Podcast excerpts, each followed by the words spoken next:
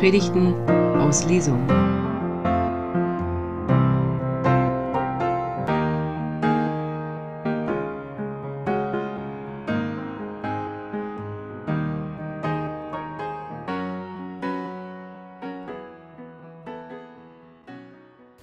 Von der Hoffnung, so ist das Thema heute Morgen.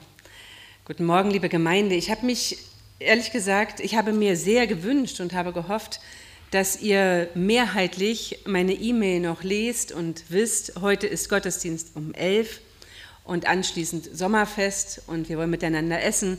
Und ich freue mich, dass doch einige das gesehen und gelesen haben. Wunderbar.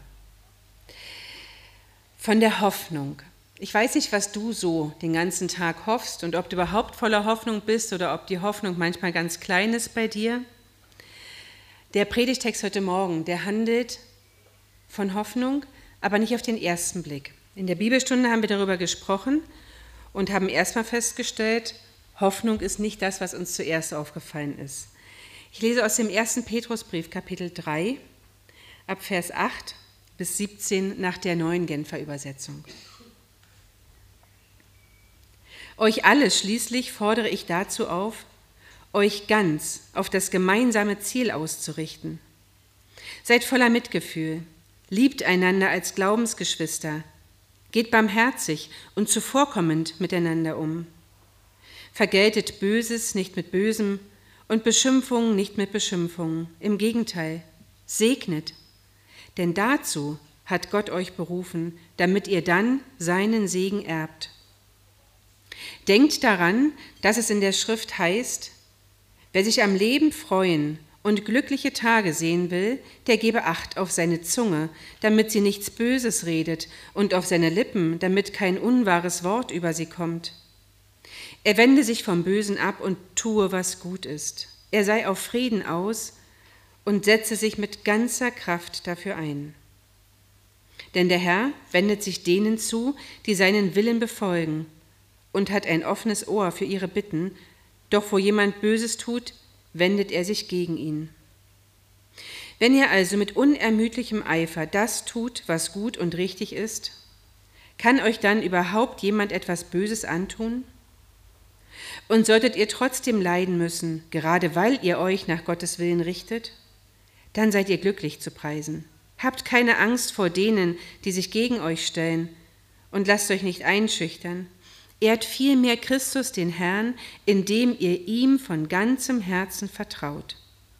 Und seid jederzeit bereit, jedem Rede und Antwort zu stehen, der euch auffordert, Auskunft über die Hoffnung zu geben, die euch erfüllt.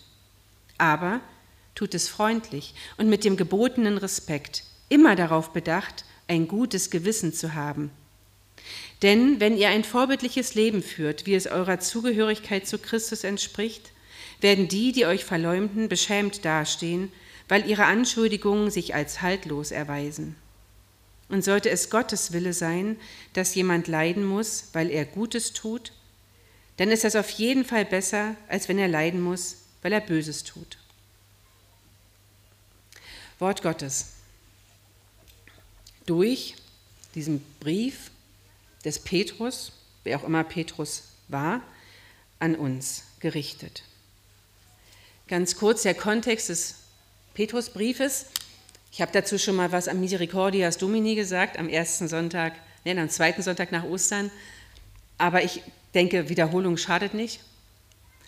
Die Verfolgung für die Christen, an die der Brief gerichtet ist, geht los. Es gibt noch keine systematische Verfolgung, aber sie haben es mittlerweile immer schwerer in der Gesellschaft. Sie müssen sich behaupten gegen Anschuldigungen, gegen üble Nachrede und sie müssen sich neu aufstellen, weil es eine Menge Irrlehrer in der Gemeinde gibt. Es gibt Menschen, die in die Gemeinde kommen, die sagen, ihr müsst dies und das und jenes tun, ihr müsst neue Regeln erfüllen, damit ihr überhaupt richtige Christen sein könnt. Und dann gibt es vor unserem Predigtext Anweisungen, diverse. Man nennt das Ganze ähm, die Haustafeln. Da steht wie Männer sich zu verhalten haben, wie Frauen sich zu verhalten haben, wie Sklaven sich zu verhalten haben. Da steht, ich will es nicht verschweigen, dass die Frau sich dem Mann unterordnen soll. Und dann steht auch, dass der Mann die Frau lieben soll, dass er sie wertschätzen, dass er sie achten soll. Und dann beginnt also unser Predigtext, euch allen gilt nun, was ich zu sagen habe. Und ähm, der erste Blick auf diesen Text spricht jetzt nicht sofort von Hoffnung, finde ich. Aber vielleicht, wenn wir ein bisschen genauer hingucken, da ist ein Zitat, ein Zitat aus der hebräischen Bibel, aus der Heiligen Schrift, aus Psalm 34, zusammengefasst. Und das geht so los, wer die guten, wer die glücklichen Tage sehen will, der muss sich wie folgt verhalten. Das lese ich nochmal vor, das ist nämlich wichtig. Wer sich am Leben freuen will, so steht es in der neuen Genfer Übersetzung, wer sich am Leben freuen und glückliche Tage sehen will, der gebe Acht auf seine Zunge, damit sie nichts Böses redet, und auf seine Lippen, damit, sie, damit kein unwahres Wort über sie kommt. Geht gleich noch weiter, aber erstmal das. Ich erinnere mich sehr gut an eine Predigt von Manfred Scharun und ich weiß von mindestens, mindestens einem hier unter uns, der sich daran auch erinnert, weil wir darüber schon oft gesprochen haben. Ein Satz ist hängen geblieben aus dieser Predigt. Wenn du etwas loswerden möchtest, wenn du etwas sagen möchtest, wenn du eine Kritik loswerden möchtest oder etwas, eine Information weitergeben, dann frage dich erstens, ist es wahr? Zweitens, ist es wichtig? Drittens, hilft es? Ist es hilfreich? Wem bringt das, was du zu sagen hast, außer dir? Wer glückliche Tage sehen will, halte sich bitte an diese drei Fragen.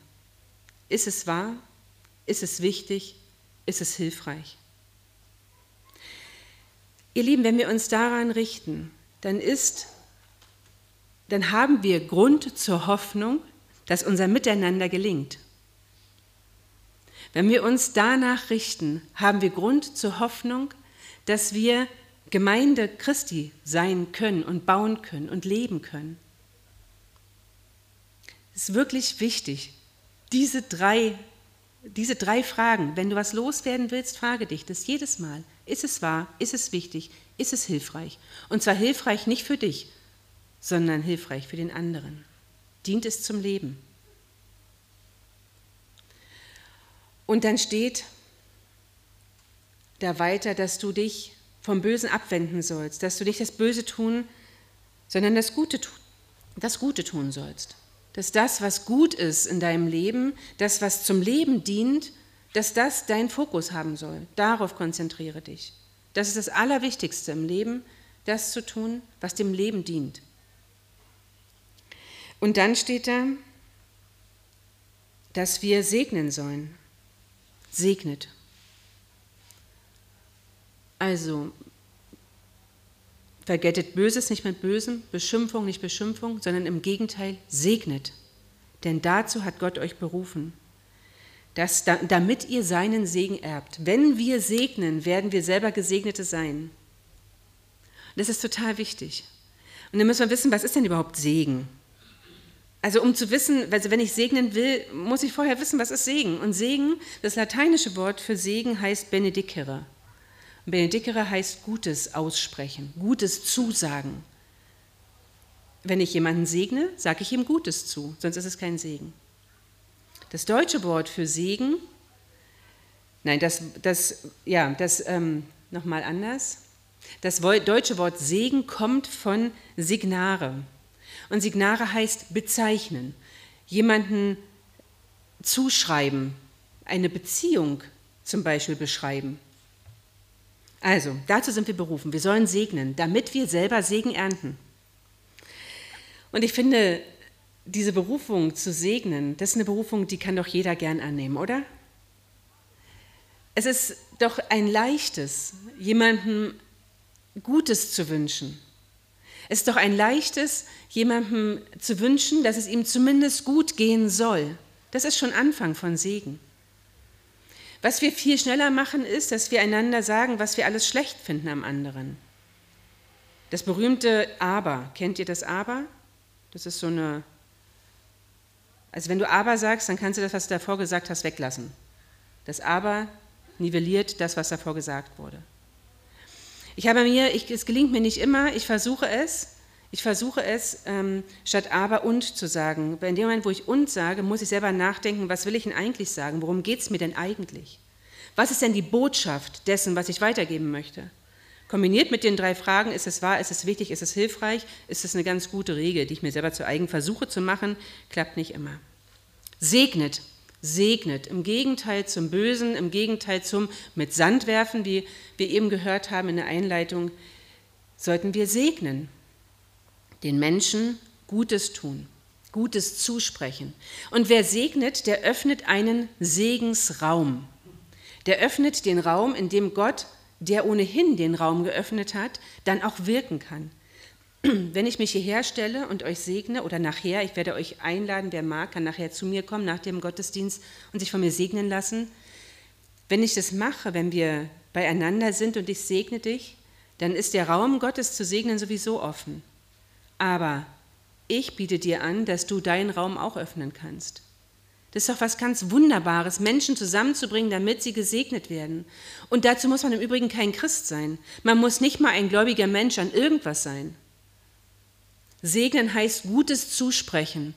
Und Christus, Jesus Christus beauftragt uns, dass wir Gutes zusprechen. Unsere Berufung ist, Gutes zuzusprechen. Oh, du bist so wunderbar. Vielen Dank. Danke, Martin. Ein Glas Wasser. Gutes tun. Wirklich, das war gerade segensreich. Vielen Dank, Majid. Also, warum segnen? Weil es unser Auftrag ist. Wie segnen? Indem ich Gutes ausspreche über jemanden. Und wozu? Ja, damit ich selber auch Segen erbe. Ist doch toll, oder? Ist auch ein bisschen Egoismus dabei. Wer segnet, erbt Segen. Ist doch ein Traum. Also es ist eine Win-Win-Situation, nennt man das. Okay, und wer segnet, ich glaube wirklich, wer Segen weitergibt und damit Segen empfängt, kann guter Hoffnung sein, dass das Leben gelingt. Ähm, Im Übrigen nicht, also gelingendes Leben meint nicht, dass alles jetzt ohne Probleme läuft. Nicht, dass ihr jetzt denkt, das ist meine neue Verkündigung. Nein, nein, das Leben bleibt eine Herausforderung. Aber das Leben unter dem Segen Gottes ist ein Leben, das getragen ist und zwar durch die Herausforderungen hindurch. Wie wir im Vater unser beten, führe uns durch die Versuchung hindurch. Ja, wir kommen in die Versuchung, die ist da. Das gehört zu unserem irdischen Leben dazu. Wir werden immer wieder in Versuchung geraten. Und dann die Bitte an Gott, dass er uns durchführt, dass er uns nicht alleine lässt, dass er uns frei macht, dass wir dann als Gesegnete erleben können, Versuchung, Haken dran, erledigt. Wer sich am Leben freuen will, ich will nochmal darauf zurückkommen. Gebe Acht auf seine Zunge und auf seine Lippen. Und gebe auch Acht auf das, was seine Finger tun. Wir sind äh, gerade in einer Zeit unterwegs, in der es sehr schnell ist, dass wir uns mal schnell eine Nachricht schicken. Schnell mal hier ein Kommentar und dort mal eine Bemerkung. Ihr Lieben, die sozialen Netzwerke sind voll davon. Es ist erschütternd. Es ist wirklich erschütternd, wie die Menschen sich gegenseitig schriftlich beleidigen, schriftlich anfeinden, wie die Menschen sich gegenseitig Schaden zufügen. Wer sich am Leben freuen will, der achte auf seine Zunge, auf seine Lippen, auf seine Finger. Der achte darauf, dass er glückliche Tage dem anderen ermöglicht. Wird er selber glückliche Tage haben. Ich habe mit meiner Freundin Lea Herbert darüber gesprochen, über diesen Text, und wir haben sehr lang und sehr ausgiebig darüber gesprochen. Und am Ende hatte sie noch einen tollen Gedanken. Wir sind ja als Gemeinde hier unterwegs mit der Frage, Jesus, zu wem willst du uns senden? Wer ist es, zu dem wir die gute Nachricht von der Liebe Gottes bringen sollen? Und ähm, wir fragen nach wie vor, und das ist auch eine berechtigte Frage, das Tolle ist, dass wir ja, wenn wir nicht, solange wir nicht wissen, zu wem wir gesendet sind, können wir die Menschen segnen. Und Lea sagte wörtlich, solange eine Gemeinde nicht weiß, wohin Gott sie gesendet hat, sollte sie fröhlich segnen. Zumindest das kann sie tun. Also lasst uns anfangen, unseren Stadtteil zu segnen, die Menschen, die hier wohnen, zu segnen. Wir haben am Mittwoch, am Freitag im hörenden Gebet einen Gebetsspaziergang gemacht, sind in Zweierteams losgegangen und haben mal unsere, unsere Umgebung wahrgenommen und haben mal wahrgenommen, wie viel wir noch nicht wissen und was es für wunderbare Möglichkeiten gibt, hier sich vielleicht zu entfalten. Und haben gemerkt, wir müssen noch mal losgehen Und wir müssen an den Ecken stehen bleiben und Jesus einfach fragen, was ist dein Wille für hier? Was ist das, was wir wollen? Ihr Lieben, das ist Hoffnung. Jesus zu fragen, was willst du für diese Gegend, was willst du für diesen Ort, an dem ich bin? Ihn zu fragen ist Ausdruck von Hoffnung, nämlich die Hoffnung, dass Jesus antwortet, dass Jesus was Gutes hat für uns, dass unser Leben ein glückliches, ein erfülltes Leben sein muss, kein Leben fern von Mühsal, kein Leben fern von, von Streit und von, auch von, von Angst, das gehört alles dazu. Aber mit Jesus dahin durchzugehen, das ist, aus, das ist Hoffnung, einfach das zu wissen. Und dann kommt für mich der Vers, der eigentlich in, für unsere heutige Zeit, für uns heute der Kernvers ist in diesem Predigtext. Der steht, und seid jederzeit bereit, jedem Rede und Antwort zu stehen, der euch auffordert, Auskunft über die Hoffnung zu geben, die euch erfüllt aber tut es freundlich und mit dem gebotenen Respekt. Da steht nicht, ihr sollt jederzeit bereit sein, Rede und Antwort zu stehen über das, was gut und was schlecht ist. Da steht auch nicht, ihr sollt bereit sein, jederzeit Rede und Antwort zu stehen über das, was falsch ist und was richtig ist. Das, was wir oft machen, das erlebe ich so im, im Austausch, im Gespräch, dass wir ähm, uns austauschen über die Dinge, die gut laufen und die Dinge, die schlecht laufen. Aber wir sollen ja darüber reden, was unsere Hoffnung ist. Was ist die Hoffnung in deinem Leben? Was erfüllt dich? Was macht dich hoffend? Warum hoffst du und worauf hoffst du? Und darüber sollen wir sprechen und wir sollen jederzeit bereit sein. Das heißt, wir müssen uns vorher darüber Gedanken machen, was hoffe ich eigentlich. Ich muss vorher schon voller Hoffnung sein, um dann darüber sprechen zu können. Natürlich ist Jesus die Hoffnung. Jesus ist die lebendige Hoffnung. Das sagt der ganze erste Petrusbrief. Aber was bedeutet, dass Jesus die Hoffnung ist?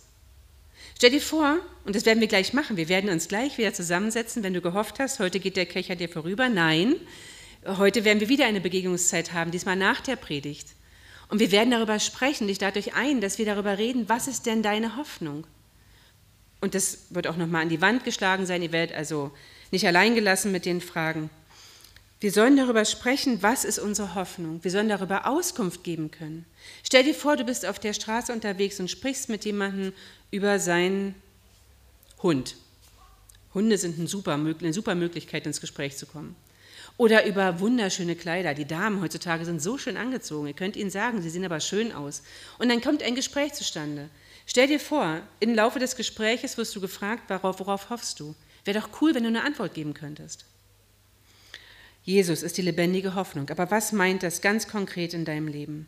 Was ist die Hoffnung, die mich erfüllt? Was ist die Hoffnung, die dich erfüllt?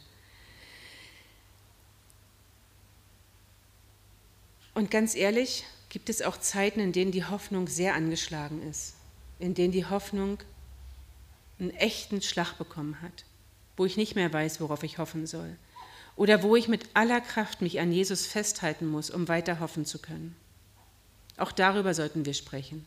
Denn mir steht der Sinn nach sehr viel mehr Ehrlichkeit, auch untereinander. Ich stehe hier vorne und ich bekenne, oft bin ich nah daran, hoffnungslos zu sein. Und manche Situation treibt mich so in die Enge, dass ich gar keine Hoffnung mehr habe. Was dann? Lasst uns auch darüber sprechen. Was machen wir mit hoffnungslos wirkenden Situationen? Was machen wir mit zerstörten Beziehungen, die scheinbar keine Chance auf weiter mehr, auf, auf weiter haben? Was machen wir? Ich, ich plädiere für mehr Ehrlichkeit. Auch das ist Ausdruck von Hoffnung. Dass wir uns zeigen, dass wir unser Gesicht zeigen, dass wir zeigen, wie wir wirklich sind, was wir wirklich denken und auch unsere Schwächen zugeben. Ihr Lieben, ich bin ein Mensch und ich habe Fehler. Und so wie ihr alle auch Fehler habt, weil ihr Menschen seid, so möchte ich gern, dass wir einander begegnen. Nicht, dass wir uns immer erzählen, wo überall unsere Fehler sind, das ist falsch, aber dass wir ehrlich sind, dass wir nicht tun müssen, als wäre alles vollkommen, denn nichts ist vollkommen. 110 Millionen Menschen sind weltweit auf der Flucht. Ich habe letzte Woche schon darüber gesprochen. 110 Millionen Menschen. In Deutschland leben 84 Millionen Menschen. Also mehr Menschen als in Deutschland leben, sind weltweit auf der Flucht. Hoffnung? Hoffnung angesichts dieser dramatischen Entwicklung? Hoffnung angesichts des sich so rasant wandelnden Klimas, dass die Spezies Mensch vielleicht aussterben wird? Hoffnung? Meine Hoffnung, ein Teil meiner Hoffnung ist, dass Gott das alles sieht, dass es ihm nicht egal ist, dass es ihn interessiert und dass er, weil er es sieht und weil es ihm nicht egal ist und weil es ihn interessiert, deshalb in mein Herz hineinspricht und mein Herz verändert. Denn Veränderung fängt immer bei mir an. Segen beginnt immer bei mir. Indem ich Segen an andere weitergebe, kann der Segen zurückfließen. Ich kann nicht erwarten, zuerst gesegnet zu werden. Ich muss zuerst geben. Ich muss zuerst anfangen. Bei mir beginnt die Hoffnung. Und die Hoffnung gründet sich in Punkt, Punkt, Punkt. Darüber wollen wir jetzt sprechen. Ich bitte euch einfach, dass ihr euch was zu trinken wieder nehmt, nochmal eure Tassen auffüllt, dass ihr euch erhebt, dass ihr eure Plätze wechselt, dass ihr euch Gesprächspartner sucht. Dann sehen wir jetzt hier vorne gleich die Frage, die ich mitgebracht habe. Und versteht die Begegnungszeit ruhig als Teil der Predigt. Wir nehmen das nicht auf, aber als Teil der Predigt. Denn eine Predigt ist natürlich eine Rede, aber eine Predigt wird dann nachhaltig werden, wenn wir uns über das austauschen, was wir gehört haben. Die Frage ist, was ist die Hoffnung, die mich erfüllt? Was hoffe ich? Worauf hoffe ich? Und auch, wo ist meine Hoffnung angefochten? Lasst uns ehrlich sein. Und dann, wie lege ich Rechenschaft von dieser Hoffnung ab? Also wie spreche ich darüber? Lasst uns darüber jetzt sprechen, ein paar Minuten, so, na, sagen wir mal eine Viertelstunde. Ich stelle mir diesmal wirklich die Uhr, letztes Mal habe ich es wieder vergessen. Ähm, und nehmt euch was zu trinken und setzt euch zusammen und ähm, kommt ins Gespräch miteinander über eure Hoffnung.